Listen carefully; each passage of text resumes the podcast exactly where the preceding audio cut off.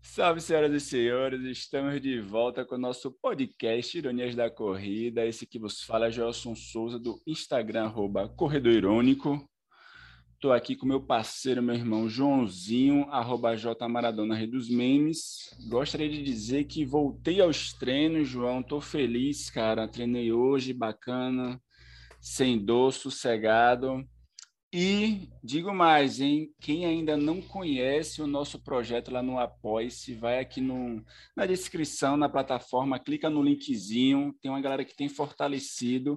E no próximo episódio, João, a gente vai ter uma, uma pessoa que é uma das nossas apoiadoras participando também do nosso podcast, hein? Como é que tá, João? Tudo tranquilo por aí? Tudo tranquilo, cara. Tudo tranquilo e cheio de perna mole aqui, bicho.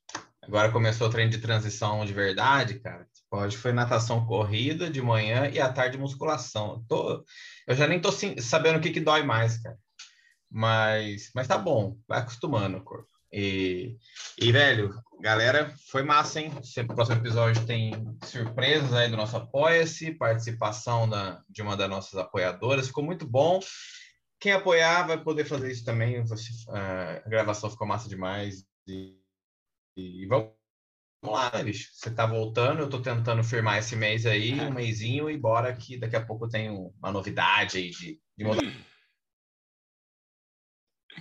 Massa demais. Cara, e hoje a gente tem um grande convidado, né? Um amigo, uma pessoa que é referência no atletismo nacional, nosso querido Jorginho, né? Ele que é treinador de corrida, ele que tem uma vasta experiência nacional e internacional. Jorginho, eu sempre, nos últimos episódios, eu sempre brinco, cara, convidados que têm um grande currículo, eu peço para a pessoa se apresentar, entendeu? Porque a gente sempre esquece de alguma coisa, mas diante É melhor, é, é melhor. é. Para não, não se embananar aí, bicho. Esquecer uma coisa importante ou importante. Mas Beleza, vai lá, Josinho. Beleza, Joelson. Muito obrigado aí pelo convite, né, de estar participando aqui do seu podcast junto com o João. E, na verdade, eu todo o atletismo, especificamente, nasci dentro da corrida de rua aos 12 anos de idade, né? E, e com isso, o esporte me proporcionou estar tá tendo minha formação que eu tenho hoje, né? Terminando o mestrado na Universidade Federal de Juiz de Fora é, eu sou bacharel e licenciado em Educação Física né, pela Universidade Estácio de Sá, aqui no Rio de Janeiro, além de o um título de especialista de esporte de alto rendimento pelo Instituto Olímpico Brasileiro, na, pelo COB, e também eu sou nível 4 né, da IAF, a antiga IAF, hoje World Athletics, e com isso eu, eu entrei no hall né, como membro da Academia Brasileira também de Treinadores da, do COB, em virtude é, não só da minha formação que eu tive dentro do Instituto Olímpico, mas também pelo feito também de ter qualificado aí o Daniel Chaves em Tóquio, né, para a Olimpíada de Tóquio, é, na prova de maratona.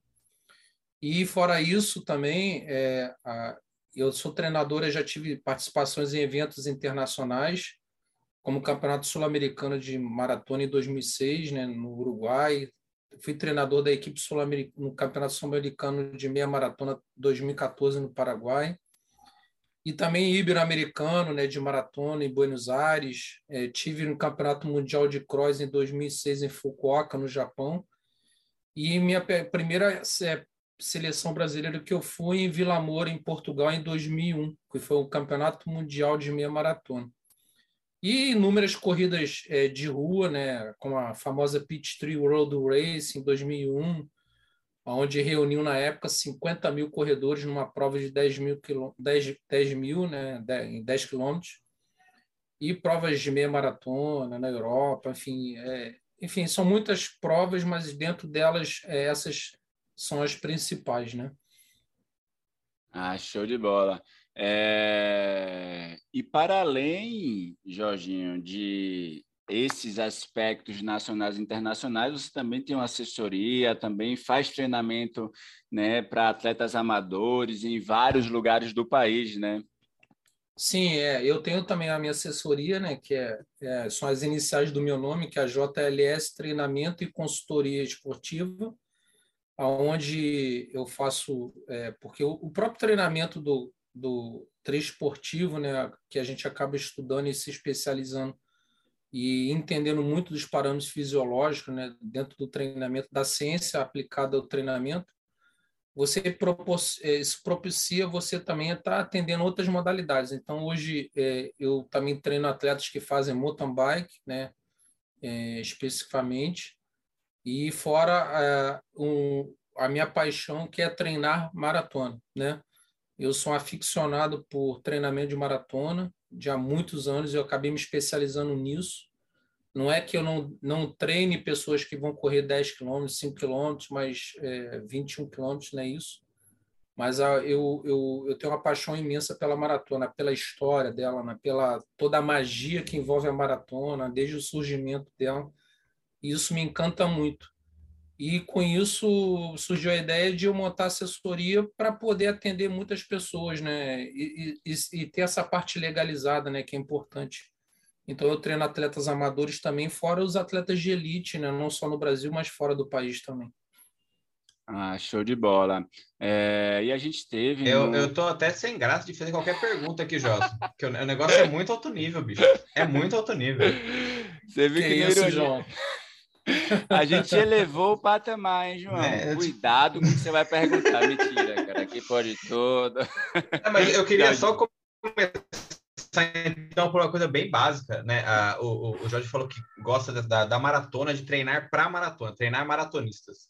Ah, tem alguma coisa bem específica do diferencial? O que, que marcaria esse treinamento do maratonista? O que, que o treinar um maratonista é diferente dos outros que te encanta,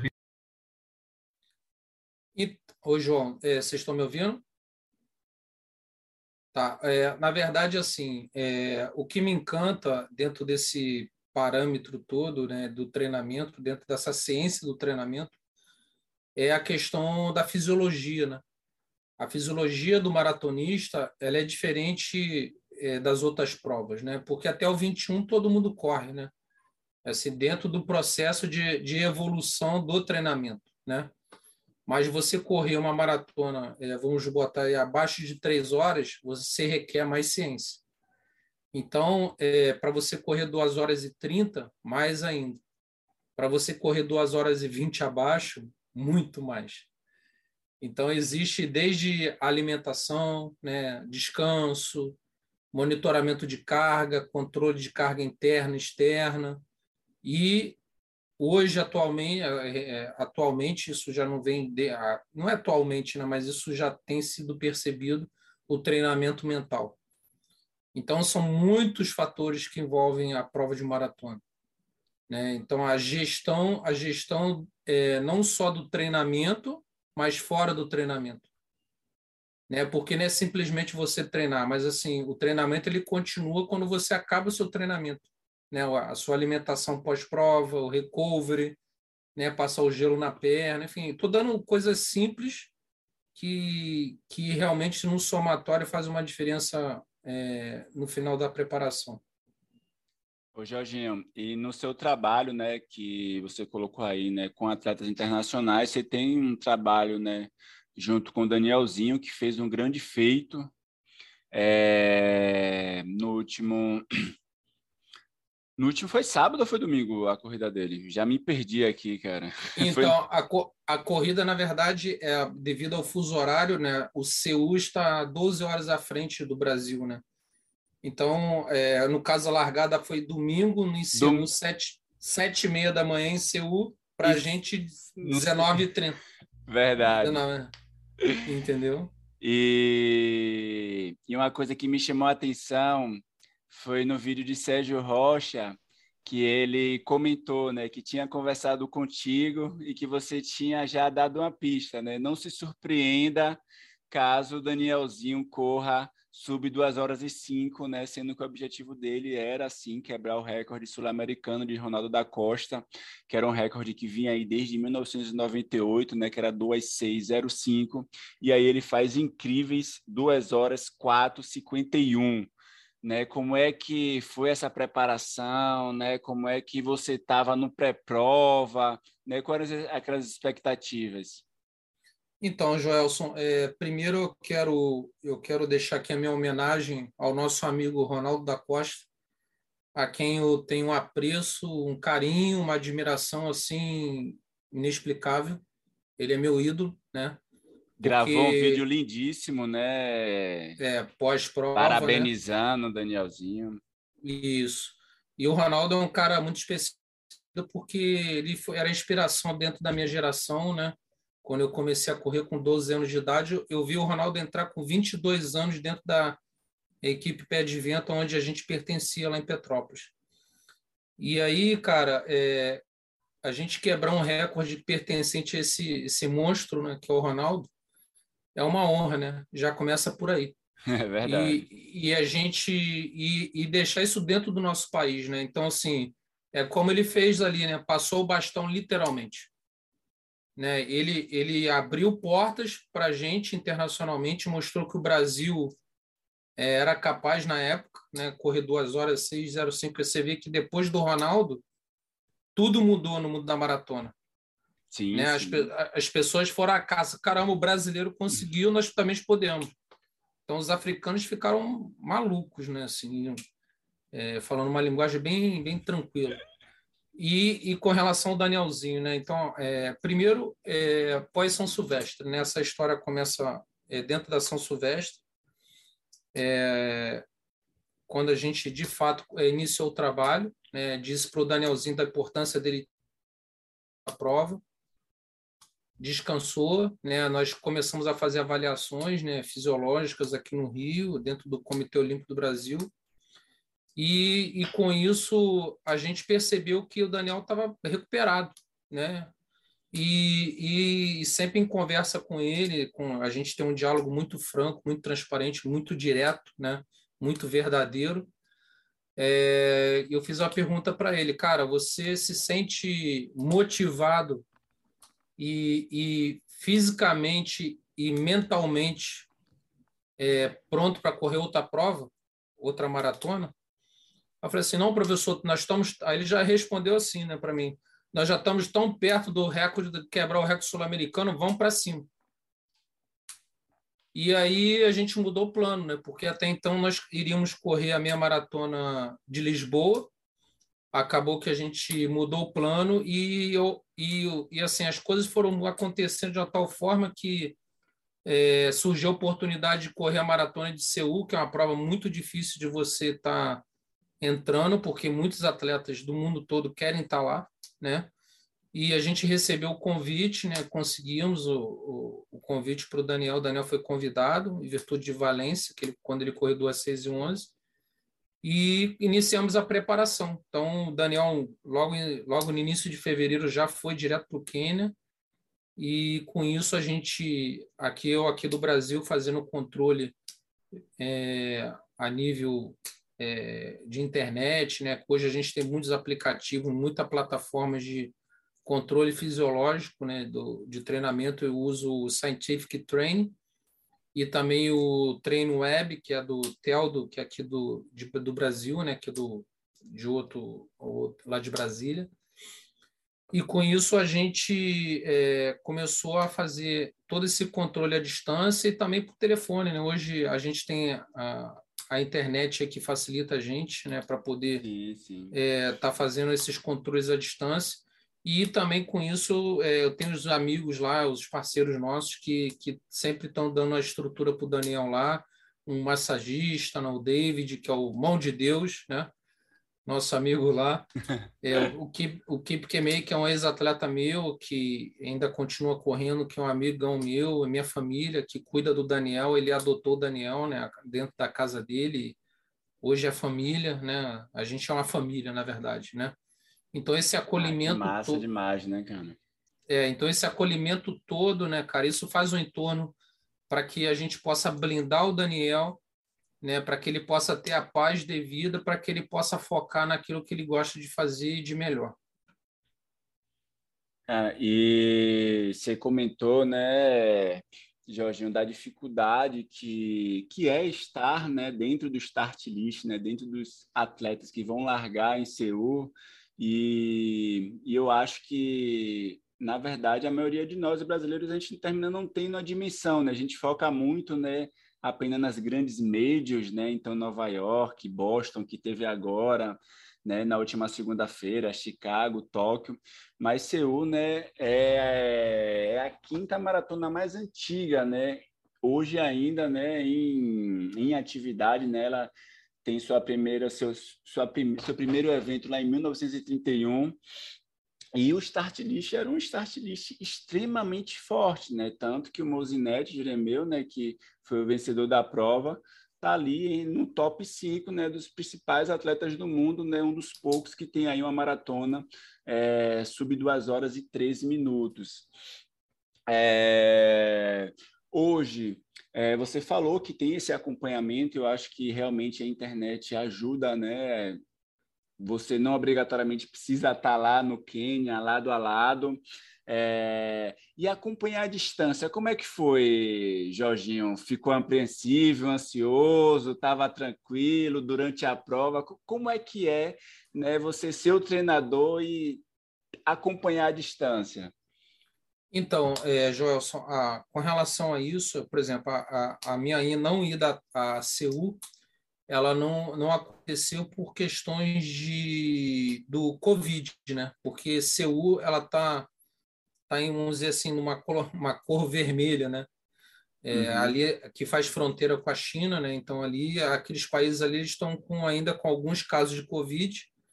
Inclusive foi uma da recomendação que eu eu fiquei muito preocupado né, com a situação do Daniel também, de, depois que eu soube e fiquei pesquisando bem antes de ir para a prova. Eu falei, cara, temos que comprar máscara, trocar máscara, e ele tomou todos os cuidados. E a própria organização também, eles são impecáveis. Né? Então, é, eles, são, eles são muito cuidadosos com relação a isso. Então, é, o acompanhar a distância, hoje a gente tem é, a própria transmissão da prova, conforme vocês viram, né, elas elas fornecem parciais, né? Você tem tem e também não tenho eu não tenho muito o que fazer, né? Na verdade, eu, eu, eu me coloco numa posição como como todo mundo, né, de assistir prova, mas só que eu fico com um olhar técnico, né? Então, o olhar, o olhar do treinador, o olho do treinador, porque ali é, é, diretamente ou indiretamente são futuros adversários que possivelmente podem estar dentro de uns Jogos Olímpicos ou dentro de um com que vão estar competindo conosco. Então, é, é, comportamento de prova, né? Em que momento que o grupo ataca, que momento que o, o por exemplo, o Jeremeu atacou, né? Então, como o Daniel respondeu a isso? Então, eu fico observando várias situações comportamentais também de outros atletas e do próprio Daniel. E, e, e, cara, assim, é, não é porque é, o Daniel está comigo, mas assim, geneticamente o Daniel ele é um atleta perfeito, né? Pronto. Mas só que nessa maratona ele realmente demonstrou é, a cabeça de um maratonista muito experiente. É, eu, eu, eu fazendo uma homenagem aqui, parece que eu vi o Luiz Antônio correndo a maratona. Grande Luiz Antônio né? Porque, cara, a postura que o Daniel teve, ele, ele soube distribuir certinho, né? Uh, os momentos de ataque.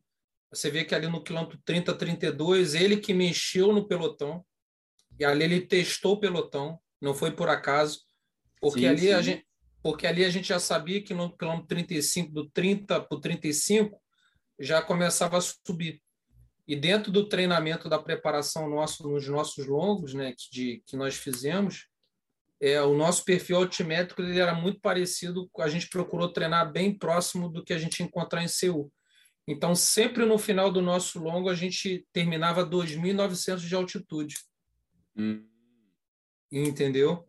Então, é, aquilo ali, por, por isso que o Daniel manteve aquela tranquilidade que vocês observaram ali, a paciência, né? na hora que os caras atacaram, ele ficou. Né? Ele ficou e, e ele sabia que ele estava preparado para poder aguentar uma, uma, uma, uma, atacada, um ataque né? Da, dos outros adversários ali. Ô, Jorginho, eu ia comentar sobre esse ataque.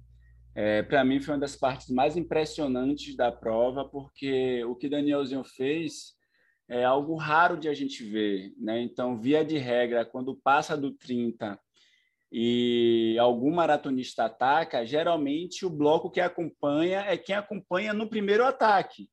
Né? E Danielzinho ali por volta do quilômetro 33, salvo engano, que é quando o Mozinete ele ataca, né? O Daniel não acompanha e depois ele aumenta o ritmo até colar no pelotão de novo e vai junto, né, praticamente até o final da prova, né? Tanto que são E essa hora foi sensacional, né? Não, é, então, essa parte para quem estava assistindo, é, essa parte do ataque que o, o, o primeiro colocado sai, descola o Danielzinho fica para quem está assistindo de ignorante, né, de mero uh, espectador e não conhece essas informações preciosas que a gente está conseguindo agora, a, a gente tem aquele costume de que sai, como se diz, deu espaço ali não pega mais, né? Aí depois vê o Danielzinho chegando, colando, cara, que sensacional, sensacional. Eu tava jantando aquele horário e eu basicamente, assim, aquela coisa de engasgar com a comida e falar assim, não quero mais, espera aí que eu tenho outras coisas mais relevantes para fazer aqui que eu preciso saber o que vai dar. Foi muito louco. É, e, uma, e o momento da prova ali, não sei se vocês estavam eh, assistindo, é, sim, porque sim. Ele, ele, eles ficavam fazendo as tomadas né, com os outros grupos, né? Aí tinha hora que ir para as meninas, aí depois pegava, ele já tinha aquela sequência, né? Ia lá nos atletas coreanos e depois voltava de novo para o pelotão principal, né?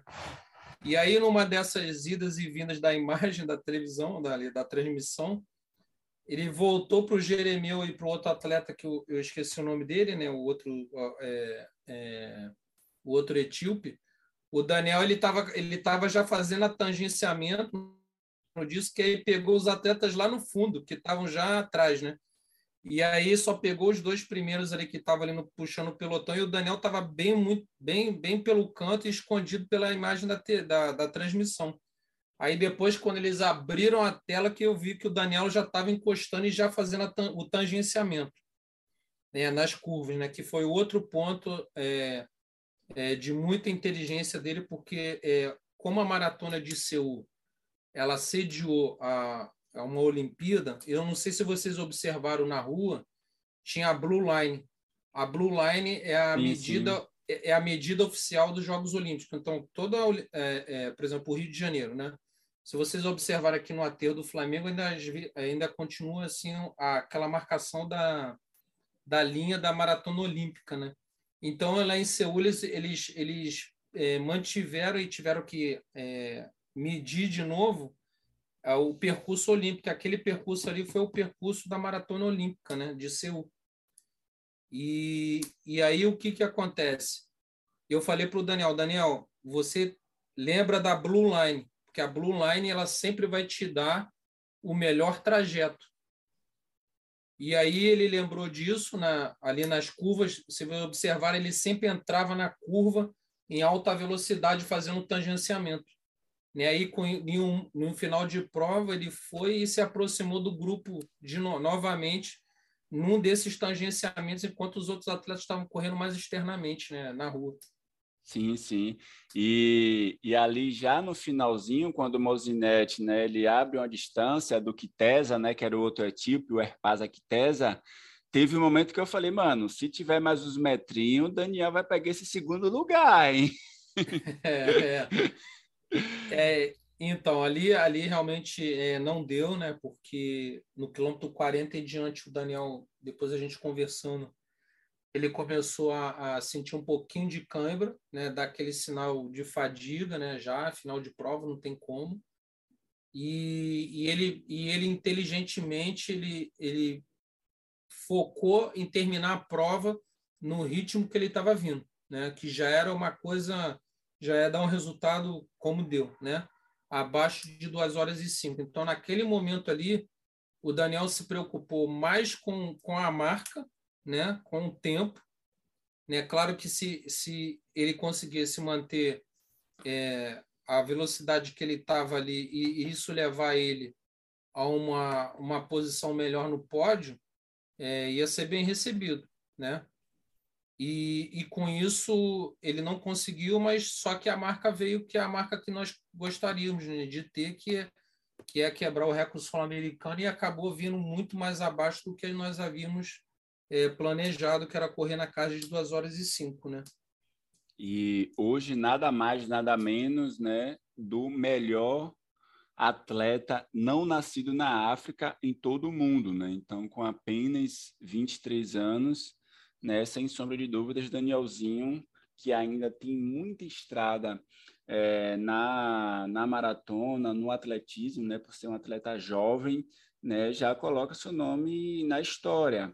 É, no outro dia, é, foi incrível, assim, eu lembro que eu repostei pelo menos um, uns 10 né, notícias internacionais que falavam do feito do Daniel, entendeu? Em especial focando nesse aspecto né, de hoje ser o atleta não nascido na África, né, não africano mais rápido do mundo, né, além, tirando o Daniel, a gente tem alguns outros que são considerados não africanos, porém nasceram na África, né, são naturalizados e tal. Agora, não nascido na África, hoje ele é é, o atleta mais rápido que a gente tem aí com a melhor marca, é, inclusive uma prova que ele fica apenas é, oito minutos atrás do campeão, né? O Mozinetti ele bateu o recorde da prova, vencendo com 2:4:43 e o Danielzinho ficou com 2:4:51.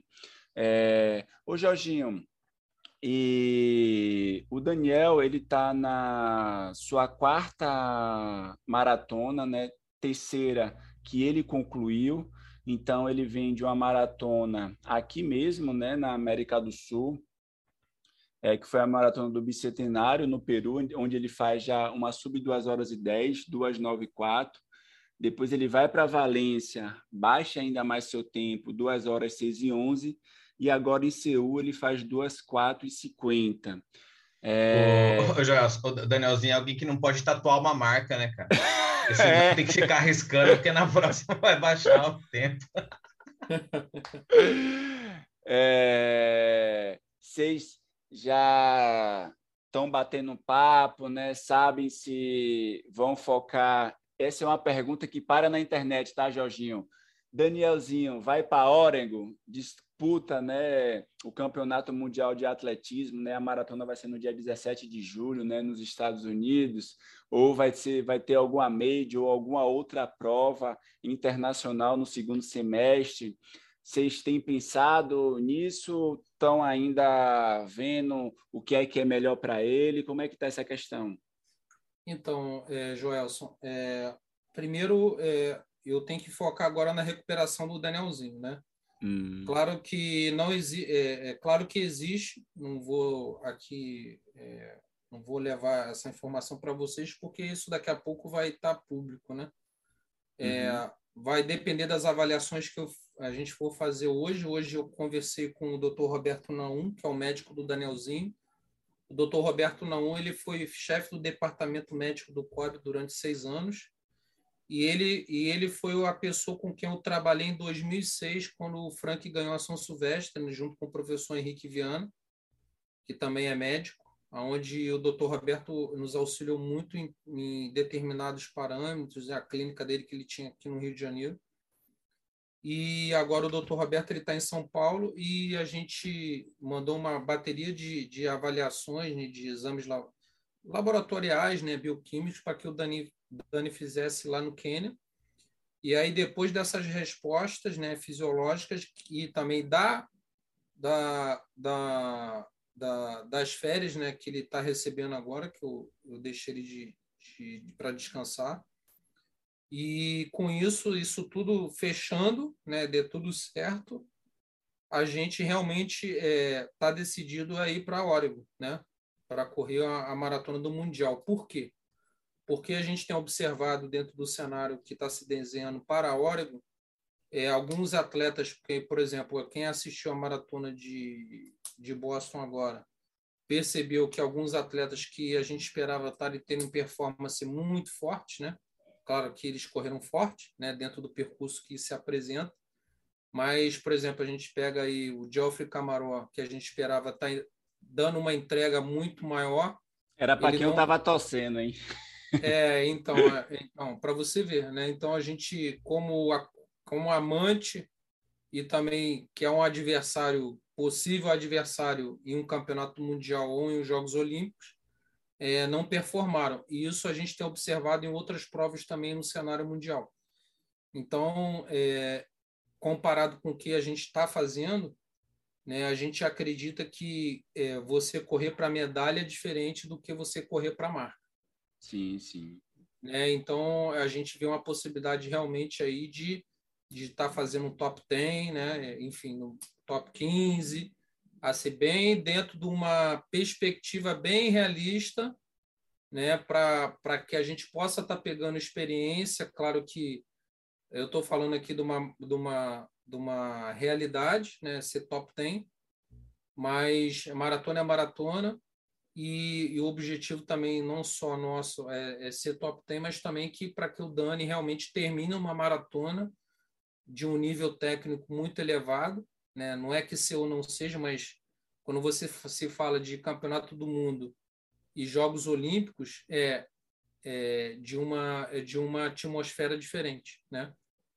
Então, é para que a gente possa já realmente ter uma prévia do que a gente vai encontrar mais em, em Paris, porque Tóquio, em termos de público, né, de assédio, sim, sim. De, de atmosfera olímpica, é, realmente teve aquela atmosfera, mas não é a atmosfera dos Jogos.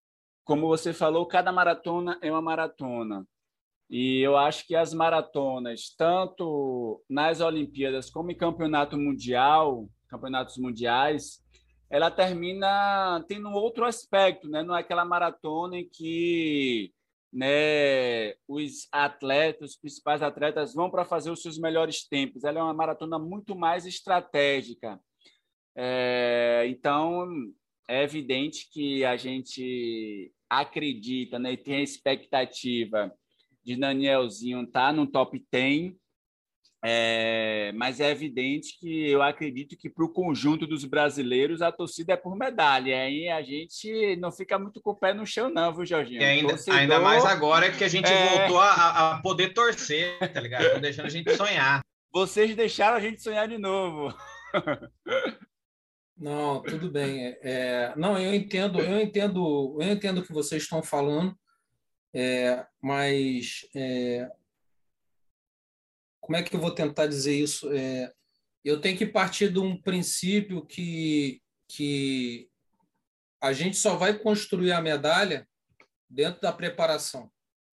Entendi. Porque cada, porque cada projeto ele é, ele é diferente um do outro. Então, a gente fez o projeto CU, agora nós estamos começando a construir o projeto Oregon. Né? Então, a gente agora já vai começar a estudar percurso, né? estudar condições climáticas, isso eu já, eu já tenho isso, muita coisa, muito material, né? porque uhum. isso eu, já antecipo muita coisa que já vai acontecer lá no futuro. E, e isso, é, de alguma forma, em algum momento, vou apresentar para o Daniel, né? para ele entender é, como é né? as coisas que vão se apresentar lá e para que ele tenha processo isso dentro do, da, da preparação dele. Né? E, e também a construção elemental. Né? Então, a gente já começa pensando em um top 10 dentro da preparação e a gente vai crescer na meta. Né? Mas só que vocês não sabem. É, sim, agora, sim. entendeu? Então, por isso que a, a gente tem essa maestria, né? a gente tem que ter esse, esse, essa fala, porque é, a gente não pode é, chegar aqui e dizer, ah, vamos para a medalha. Uhum, Até para que não passe essa perspectiva, é, essa pressão que praticamente assim a gente é, não, não, não, não, absorve essa pressão, né? mas é, a gente entende a, os anseios, né? A, a, o que a gente gerou é, de sentimentos positivos, a gente resgatou realmente essa paixão dos amantes da corrida de rua, né? Eu também corro, eu sei o que, que é isso, né? O que que é a gente torcer por um brasileiro de verdade, na época quando a gente torceu pelo Vanderlei, né, dentro da Olimpíada de Atenas, aquilo é uma sensação Sim, lá em 2004. é indescritível, então resgatar isso e, e pensar nisso novamente, isso é muito legal. Só de pensar a gente já já gera aquele, aquelas sensações bioquímicas muito boas, né? E... Então... Não, eu ia, eu ia comentar que, falando em campeonato mundial, né, no último campeonato mundial que a gente teve em Doha, que foi em 2019, né, que as condições climáticas não foi nada fácil, né, o Mozinete Jeremeu, que foi o campeão em seu agora, ele foi medalha de prata lá, né? Né, o pódio, né, o primeiro e o segundo lugar ficou com a Etiópia, né, o Lelisa Desisa, ele foi o medalha de ouro com 2:10:40 e o Mozinete, ele foi medalha de prata com 2:10:44, né, e a medalha de bronze ficou com o Kipruto do Quênia com 10:51 para a gente ter uma ter uma noção do quão difícil foi a prova, né, de atletas, né, que já corriam, por exemplo, o Mozinete já tinha é, a sua maratona sub 2 horas e 13, entendeu? E mesmo assim, né, as condições em Doha foram uma condição atípica, nem né, Oregon não vai ser assim, é, mas ele foi é, medalha de prata. Você falou da, da, da maratona de Atenas, é, em que o Vanderlei ele foi medalha de bronze, né? Teve aquele caso que eu ainda não superei, né? O, o Vanderlei perdoou o padre escocês, mas eu não perdoei ainda, não gente. Dá, Sou bicho. puto até não hoje. Dá, não dá, não dá. Tem limite, tem limite. é... Mas uma coisa que me chama a atenção é, e que a gente, eu estava fazendo uma, uma é, acompanhando a maratona de Boston com o Ruivo, e Ruivo comentou um negócio que tinha me chamado a atenção, é que Danielzinho é um dos poucos atletas que correm de óculos, né? Ele sempre gostou mesmo de correr de óculos porque é uma coisa atípica, né? Você não vê, né, os principais atletas correndo de óculos e ele sempre corre de óculos escuro. Essa é uma curiosidade, é uma questão dele, se sente à vontade, tem uma orientação, né? Dependendo. Ou é só é, para ficar bonitão? não, ali, é, ali tem uma questão de ele se sentir bem, né? E também tem uma questão é, de você, vamos dizer assim, tática, né? Porque quando você está é, de óculos, né, a gente consegue olhar para as pessoas e as pessoas não é, conseguem hum. identificar que você está olhando para elas. Sim, né? sim. Então você consegue observar um adversário seu que ele está que ele tá mais fadigado, né? Uma sofrendo facial, mais, né? Se você estiver sofrendo, não tá. Você não tá vendo que se que você tá olhando para ele e observando ele. Uhum. Eu, eu, não, eu não lembro se vocês recordam disso da transmissão. Alguns momentos o Daniel olhava para trás no pelotão, ou para os adversários do lado, ou que na, em, na sua na diagonal dele. Uhum. E aí, naquele momento, o Daniel estava observando como estava o comportamento do pelotão. Quem estava atrás, né? E quem estava do lado dele e quem estava puxando. E aí, depois, é, os atletas começaram a olhar para trás, e principalmente os dois quenianos, acho que era o etíope e um queniano, que era de uma marca concorrente, que estavam de laranja, estavam observando o Daniel e, em alguns momentos, até pedindo para que o Daniel fosse mais para frente para puxar o pelotão e o Daniel ficou ali dando só aquele chutinho de levinho, uhum. né, naquela troca de passada, pressionando os dois atletas do pelotão da frente. E teve um momento que o Daniel pegou a água, né, aí foi descansar no meio do pelotão, ficou alguns, alguns é, não alguns, né, mas pelo menos um quilômetro ali descansando, e depois é, se posicionou na, no, no pelotão como ele estava desde o início. Então, o óculos ali, na verdade, ele também tem uma função tática, né, de, de análise tática dele também.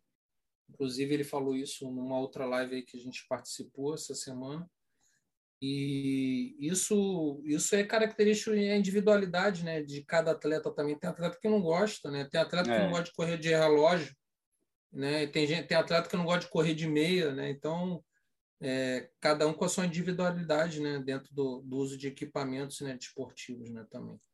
Ah, total. Eu, eu lembrei disso quando você comentou da, da maratona olímpica, porque o Stefano Baldini, né, ele que foi campeão olímpico, né, na, naquela Olimpíada em que o Vanderlei foi bronze, ele correu de óculos também e eu vi uma entrevista dele é, em que ele falava que eles tinham estudado o percurso e que sabia que em determinado momento, pelo horário, iam pegar sol de frente e que ele foi beneficiado, né? ele se sentiu mais confortável correndo de óculos e que era um dos poucos atletas que naquela, naquela maratona olímpica estava de óculos.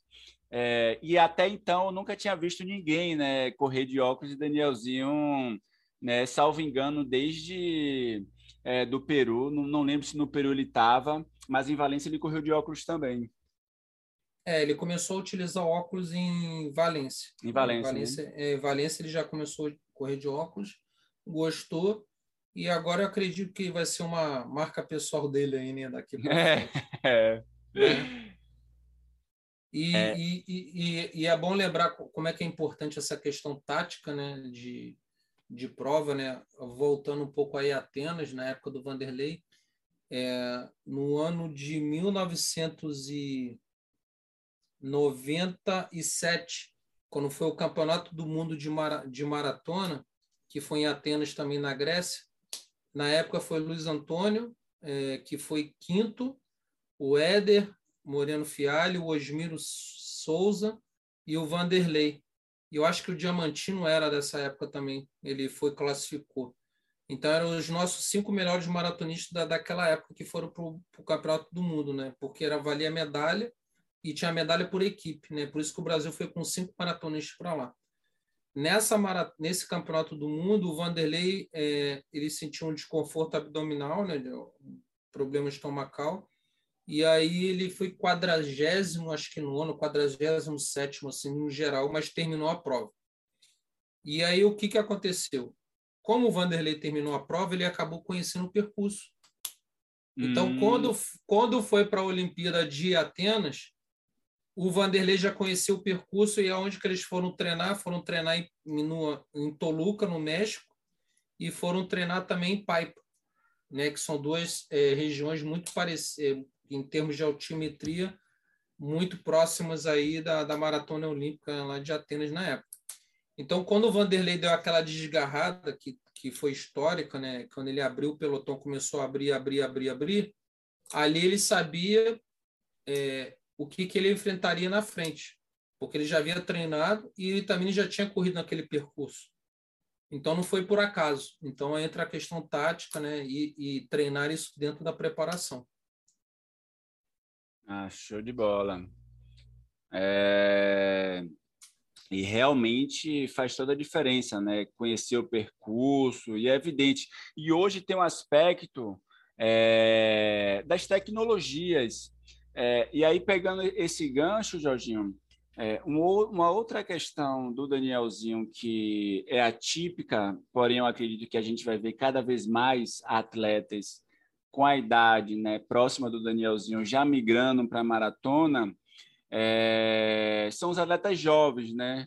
Você acha né, que com as tecnologias, né, a gente conseguir ter um parâmetro de avaliação dos atletas muito mais, né, eu não digo muito mais preciso, mas com muito mais variabilidades, é, isso permite de a gente pensar, ó, tal atleta, mesmo jovem, já tem condições de ir para maratona, correr longas distâncias, porque você vê um atleta com 23 anos correndo na maratona, independente de grandes feitos ou não, é bastante difícil, né? A gente tinha meio que, não sei se o estigma ou a linha de treinamento anterior, que não, né? Vamos esperar um pouco, o atleta amadurece mais, quando tiver próximo dos 28, a gente pensa em transitar para maiores distâncias. Até então, deixa ele ali né, nas distâncias rasas, meio fundo.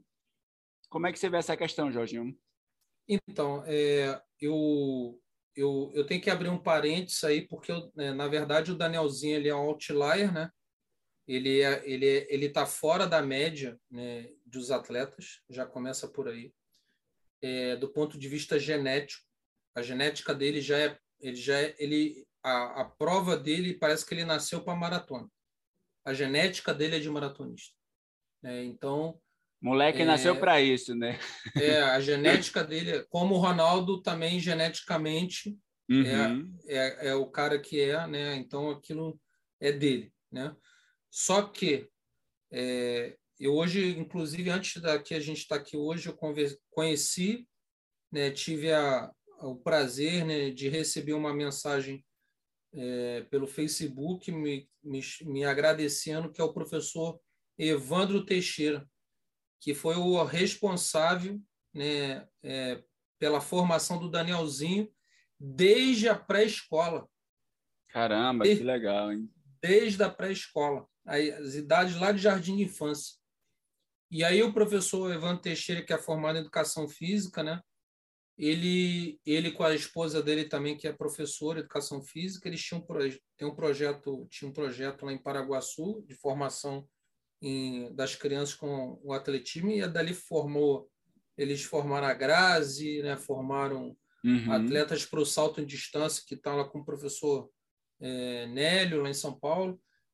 Por que que eu estou falando isso? Porque a formação do Daniel ela veio desde jovem. O Daniel, é, eu na conversa com ele, eu comecei, eu comecei a entender algumas coisas que ele falando comigo que o Daniel desde novinho, ele quando ele botava uma meta, até nas brincadeiras dentro da escola, ele ia no limite, até o ponto de, que, de fraturar o braço dentro da pré-escola, lá no jardim de infância, lá na, na idade lá pequeno. Então, no escorrega, ele fala, ah, os amiguinhos dele lá na brincadeira falaram assim, você não sobe tantas vezes. Aí ele foi e começou a ir várias vezes, várias vezes, várias vezes até no momento que ele foi, caiu e fraturou o braço. Então, é, o que, que acontece? O Daniel ele já tem uma história é, dentro da formação atlética dele desde jovem. Então, é, a mentalidade é desde jovem, né, de querer sair de Paraguaçu, né, e ficar no alojamento lá em Campinas, né, saber sem saber o que, que aquilo ia dar, mas dentro dele, na, dentro da cabeça dele, ele queria muito, né? E quando você quer muito, juntando a genética que ele tem, que acho que nem ele sabia que aonde isso ia chegar, né? O Daniel é o atleta que ele é hoje, né? Então, é, a história do Daniel é um outlier, né? fora da curva. Claro que isso não pode virar via de regra, porque né, né, se a gente realmente é, seguir, ah, o Danielzinho, todo mundo agora vai correr maratona. Não, não é todo mundo. Então, por isso que há uma avaliação, uma anamnese, né? o treinador, quando ele recebe um atleta que tem um talento, um possível talento, né? É, para se potencializar, né? É, a, a, genética da pessoa ali, ele tem que fazer uma boa avaliação. Isso independente se é, é, ele vai se tornar atleta de elite ou não, porque a gente não sabe é, a história da pessoa, né? Então, é, é você vai começar a correr agora, tem que fazer uma anamnese boa para entender o que, uhum. que, aonde a pessoa pode chegar. Então, o Danielzinho é um cara fora da curva, né? Então, desde as categorias de base ele já tinha grande resultado. Isso é notório para todo mundo. Então, ele já tem uma sequência de treinamento também muito sistematizada, né, sistemática, que é onde ele, ele, ele teve um período que ele parou, depois ele voltou com o Neto, e aí realmente voltou, né, resgatou tudo. Você vê que ele voltou rápido na São Silvestre, né, foi décimo primeiro. Uhum. Por quê? Porque aquilo é genética, né, lastro, né? Né? Então, o cara ele, ele tem essa capacidade, ele já tem a história também de suportar carga, né? Enfim, ele veio de um processo. E quando ele migrou para a maratona, é, é, ele gostou, né? E também ele falando comigo que desde da categoria de base ele já gostava de rodar.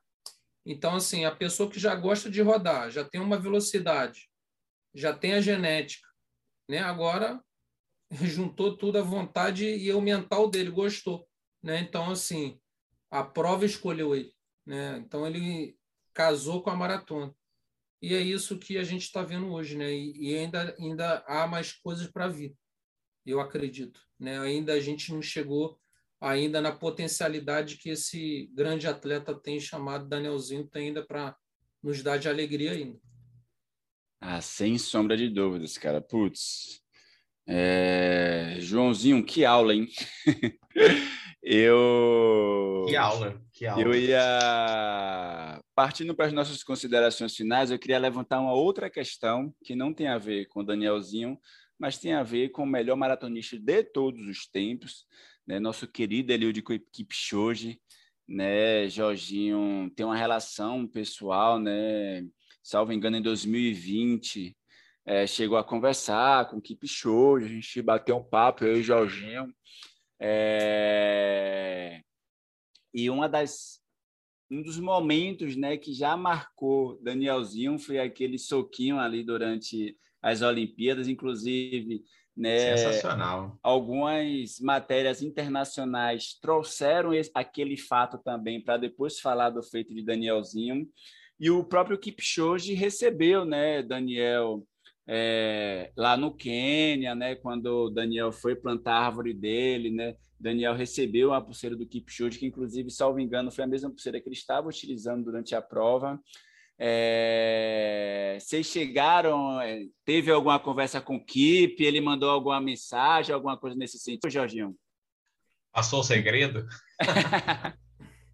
então, não, na verdade, é, é hoje, hoje, é, você quando está morando no Quênia, né, enfim, a gente acaba estreitando muitas é, relações, né, e acaba construindo laços de amizade, né. Hoje nós realmente somos amigos, né, deles.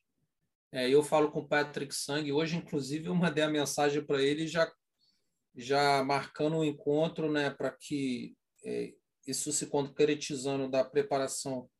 É, a gente vai ter que se preparar no Quênia e eu vou ter que ir para o Quênia com o Danielzinho, né? Só um parêntese, gente... Jorginho, né, para situar nossos ouvintes, né, Patrick Sang é o treinador de Eliud Kipchoge. Vai lá, Jorginho.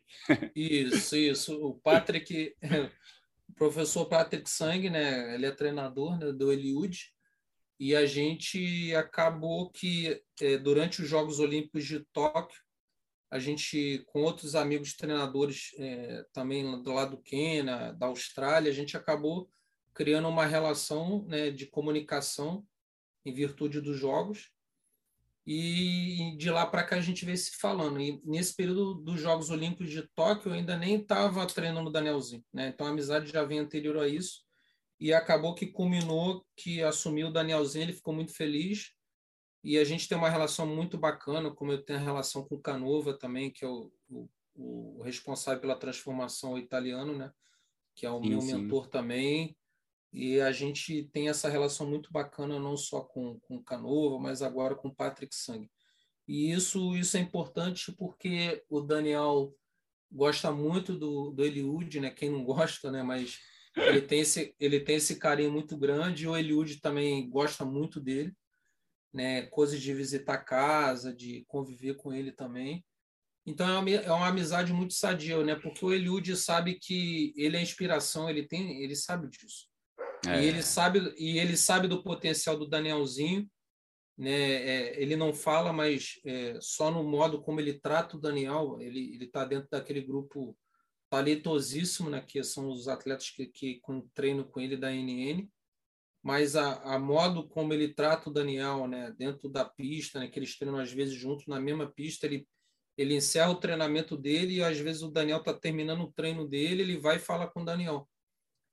Uhum. Então, e é isso aí, a pista está cheia, né, de atletas europeus, né, é, pessoas de outros países, ele, ele faz questão de ir lá e bater um papo, e aí, como é que você tá? Tá tudo bem? Tal, vai correr aonde? Tal. Então, existe essa relação, né, essa amizade. Isso, isso é muito legal porque é uma coisa que foi conquistada, né? Então, é uma coisa que vai, o Eliud pode acabar a carreira dele e vai continuar a amizade conosco, né? E o Patrick também é uma pessoa fantástica, cara. Não é por acaso que o Eliud é aquela pessoa que ele é. Né? Não é por acaso que o Eliud está 15, mais de 15 anos com o Patrick Sang, com o treinador dele. E é isso que eu e o Danielzinho a gente espera fazer, né? Que a gente passe muitos anos juntos e que a gente construa uma, uma carreira é, juntos, né? vitoriosa, e que a gente possa inspirar outros atletas atuais e futura geração no nosso país, né? E, e também a nível mundial, né? Porque hoje a gente sabe do nosso papel, não só no Brasil, mas que a gente tem uma responsabilidade aí já está começando a, a, a, a, ser notado pelo mundo, né? E, e isso a gente leva de uma maneira muito suave, muito simplista, porque a gente sabe que chegar ao topo é, a gente chega, mas o mais difícil é se manter. Então a gente agora está numa jornada de se manter no topo, né? A gente acha que chegou no topo, a gente não chegou. Então a gente é, tá, ainda não. A gente a gente está chegando, né? A, a, a, chegar ao cume da montanha. Então para chegar, manter essa essa ascendência para chegar ao cume, ela ainda requer mais trabalho, mais foco ainda, né? Porque agora vai começar a vir as badalações, né? Aquela pressão toda em cima. Então a gente tem que ter a tranquilidade e a sabedoria de conduzir as coisas de uma maneira muito suave, muito leve. Ah, maravilha. Cara, eu não sei nem o que falar, Joãozinho, para encerrar esse episódio. Gostaria de te dar. A gente só fala obrigado, bicho. A gente só fala obrigado. É isso. Mais que isso aí não tem, cara. Sensacional. Porra. Mas vai lá, Joãozinho. Considerações não, finais, uh, querido. Cara, Jorginho, obrigado pra caramba. Muito obrigado. Sério mesmo. É, o que eu acho muito louco, né? Acho que a gente já falou isso em outros episódios, quando a gente recebe um treinador, ou a gente consegue ter a, como se chama, perspectiva intra prova, né? Como se diz, informações não confidenciais, né, mas informações sensíveis, informações preciosas sobre técnicas, né, que a gente, é, enquanto como... por espectadores, não, não tem acesso, ou não, nem imagina foi... que a porra. De como que foi o processo, né? Assim, é, é, a gente até comentou, não lembro qual prova que foi, mas para a gente poder rever a prova, por exemplo. Agora, depois de ouvir esse episódio, você vai rever a prova é outro rolê, cara. É, você tem todo essa, essa, esse conhecimento a mais, né? Que também vai ajudar a gente a assistir outras provas futuras do Danielzinho e, e saber como que as coisas funcionam. Então, eu acho sensacional. Eu queria agradecer muito, Jorginha. É, é um aprendizado muito legal. Porque a gente, assim, quando a gente vai, a gente cresce no país do futebol, né? Então, um pouquinho de futebol você consegue, sim, ter umas noções de estratégia, ter uma noção de jogada, papapá, por mais crua que seja, você acaba aprendendo isso com a vida. Atletismo não, né? Ainda mais estratégia de maratona, cara. É, tipo, a gente que assiste como um mero corredor amador de rua, ah, é muito legal quando a gente consegue ter alguém que tá ali fazendo a coisa acontecer, né? Porque tá ali, o Danielzinho nasceu para isso, a prova escolheu, genética, gosto, cabeça, tem tudo para dar muito mais certo do que já tá dando, né? Mas é muito legal também conhecer né, quem está ali junto, preparando o atleta né, para alcançar o máximo da performance que ele pode ter. Né? Então, uh, só uma baita de uma aula, episódio gostoso para caramba de ouvir, aprendi demais, cara, sensacional. Muito obrigado, Jorge, valeu mesmo. Não, João, e, e assim, cara, é, eu queria até falar um pouco é, de mim, né, só, só para a gente poder encerrar um pouquinho. Porque fica... muitas pessoas. O episódio muitas... é seu, Jorginho. Fica à vontade, viu? é, e já, já mete mais aos outros atletas aí que a galera conhece de que foi campeão, que você é responsável também, cara. Pô. Não, não. E, e o que, que acontece? Assim, eu comecei com 12 anos de idade na cidade de Petrópolis para emagrecimento. E aí, é, quando eu fui no centro de saúde lá em Petrópolis, lá na rede pública lá, que é muito boa por sinal, eu conheci o médico que era pediatra lá na cidade, desse posto de saúde, era o professor Henrique Viana, doutor Henrique Viana, que era o dono uhum. da Pé de Vento, mas eu não sabia. E aí ele falou para minha mãe, ó, oh, seu filho tem que praticar esporte. Aí me incentivou, ele sempre fazia isso lá com os depois que eu fui sabendo que ele fazia sempre isso, estimulava as pessoas a, a fazer atividade física. E aí a minha mãe conhecia, o meu pai lá, né, minha família conhecia um veterano lá em Petrópolis, o seu Armando Caldeira, que também tem uma história fantástica, mas ele já faleceu há alguns anos. Foi o responsável por me levar, eu jogava futebol, era zagueiro num clube lá na cidade, o Petropolitano. E aí um final de semana teve no dia 1 de maio, infelizmente foi no dia que o Senna faleceu, depois né, da corrida é, que a gente foi correr, correr a corrida do trabalhador de 4 quilômetros, que é uma corrida subida, né, de paralelepípedo. E ali eu me apaixonei. Fui o primeiro da minha categoria até 14 anos. Em 94, come... né, Jorge? 90, 1994. E dali, cara, eu comecei a fazer várias corridas de rua com os corredores veteranos lá de Petrópolis, é corrida do Festa do Corredor, quando dava aquele monte de troféu, que era corrida bacana, organizada lá pelo Palmeirino lá em Friburgo, e vinha gente do Brasil todo, eu fiquei encantado com aquilo. Aí eu fui para São Silvestre em 98, já, aí eu ingressei na Pé de Vento em 97, que eu comecei a me destacar muito lá na minha cidade, na, na, no juvenil. Aí o professor Henrique me convidou, e aí também tinha um amigo meu que me ajudou muito também a entrada na equipe, foi o Alex Januário, que ganhou a maratona, foi vice-campeão na maratona de São Paulo. Então, por que, que eu estou falando isso? Porque eu entrei ao inverso de muitos jovens né, na, na iniciação. Eu, eu nasci dentro do berço do alto rendimento da corrida de rua, então já foi específico. Então, então, cara, assim, teve um episódio, isso me marcou muito, né? O Ronaldo vindo de Descoberto, Minas, e aí ele estava chegando na que a Pé de Vento não era clube, né? Não era nada, era uma loja que vendia é, roupa de material esportivo de corrida, né? Para quem não pegou essa época, e era muito famosa no Brasil todo que fornecia material, short camisa, né? Com a cana longa, né? Na época. Uhum.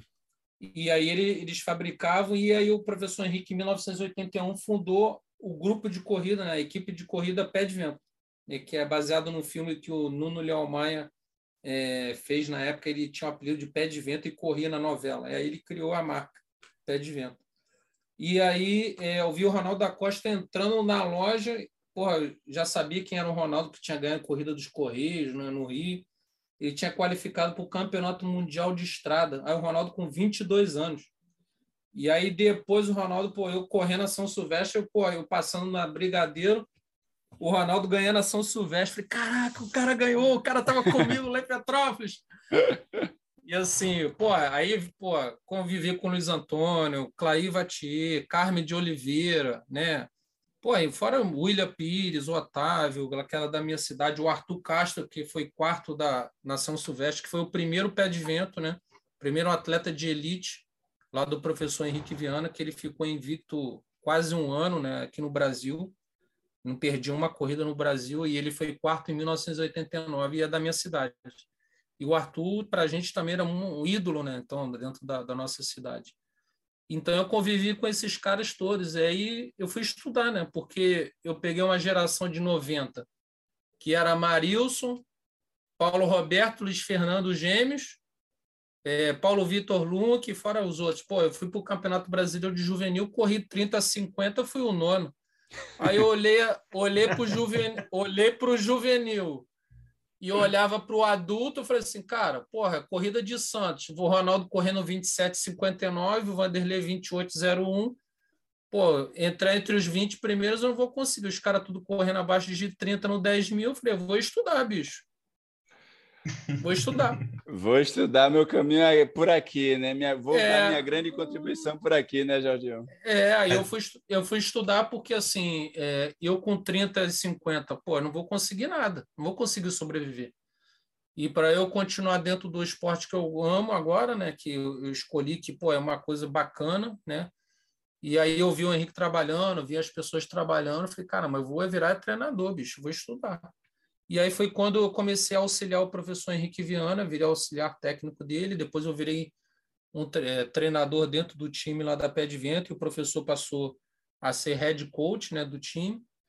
E aí começou a minha jornada, né? Veio o Frank Caldeira, aí o Daniel Chaves era lá da minha cidade, que ele começou lá comigo, né? Aí veio outros atletas mais jovens também, e aí começou a minha trajetória, né? Isso eu fui estudando, fui para o Quênia, é, com recurso próprio, fui para a Itália, fui para a Espanha, tudo em busca de conhecimento nos centros de treinamento do mundo, né? E aprender com os melhores. Então, a minha bagagem é, é pô, convivi com o Luiz Antônio, é, treinando para um campeonato do mundo, né? De, de maratona em Gotemburgo, né? Pô, e, e a gente servindo de sparring para ele, pô, fiz 30 quilômetros a 3,20, terminando a 3,5 por quilômetro, e os caras já abrindo. Então, porra, você conviver com os caras desses é história. Então, assim, quando a gente, é, além de prescrever, a gente viveu isso na prática, né? Então, é, e poder contribuir para o nosso país de alguma maneira é muito gratificante, né? A gente realmente não caiu de paraquedas, eu não caí de paraquedas, né? E, e hoje está contato com Adalto, com Edilberto, né? Com o professor João Sena, são outros treinadores monstros no país e está dentro do, é, sendo recebendo mensagem deles, pô, depois da prova do Danielzinho, é, é, uma, é, um, é um presente, né? Porque eu era fã desses caras e hoje eles me tratam por igual e me respeitam também.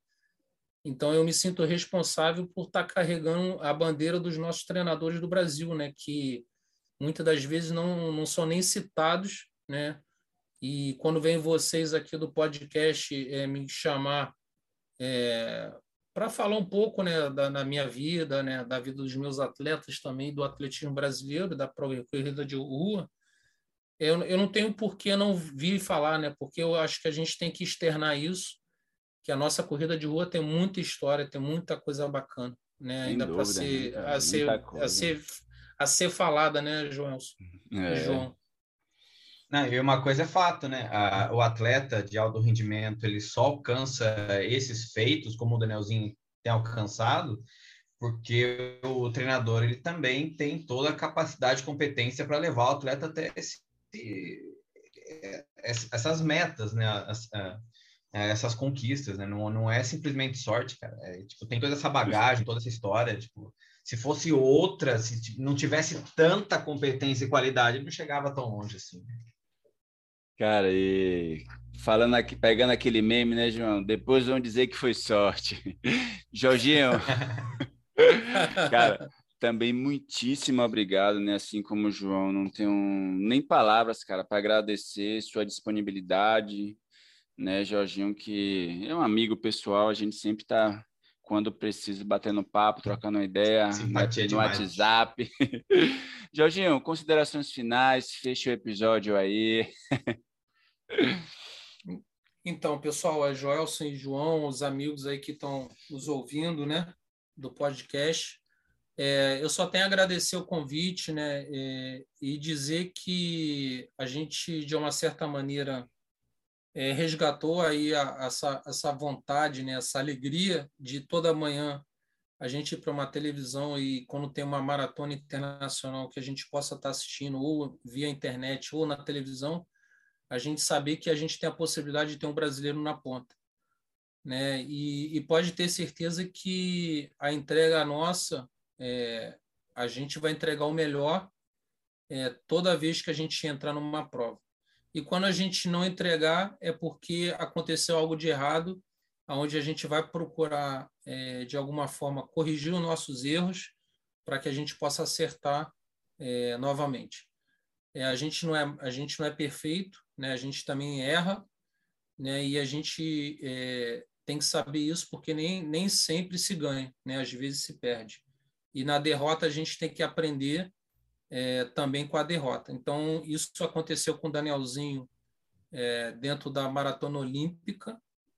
É, ele uhum. soube, ele reconheceu, aprendeu muito né, com aquele fato, e isso, isso foi importante para o amadurecimento dele como atleta.